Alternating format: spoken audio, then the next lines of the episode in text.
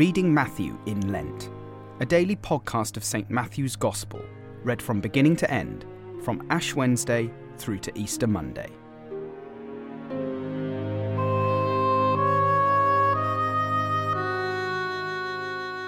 Matthew chapter 13, verses 44 to 58. The kingdom of heaven is like treasure hidden in a field, which a man found and covered up. Then, in his joy, he goes and sells all that he has and buys that field.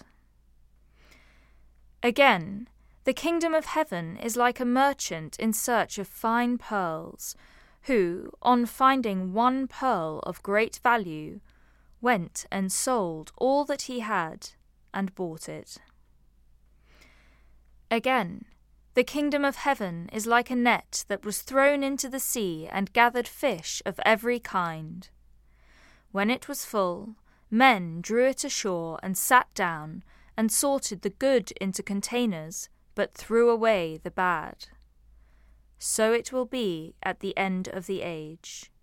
The angels will come out and separate the evil from the righteous and throw them into the fiery furnace.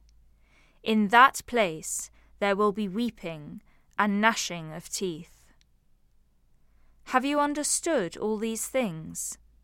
They said to him, Yes. And he said to them, Therefore, Every scribe who has been trained for the kingdom of heaven is like a master of a house, who brings out of his treasure what is new and what is old. And when Jesus had finished these parables, he went away from there.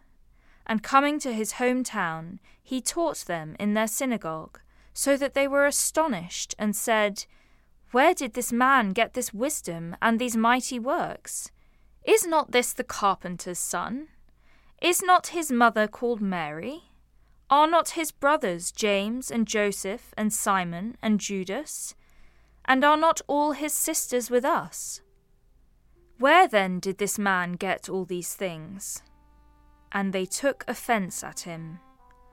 But Jesus said to them, A prophet is not without honour except in his hometown and in his own household and he did not do many mighty works there because of their unbelief.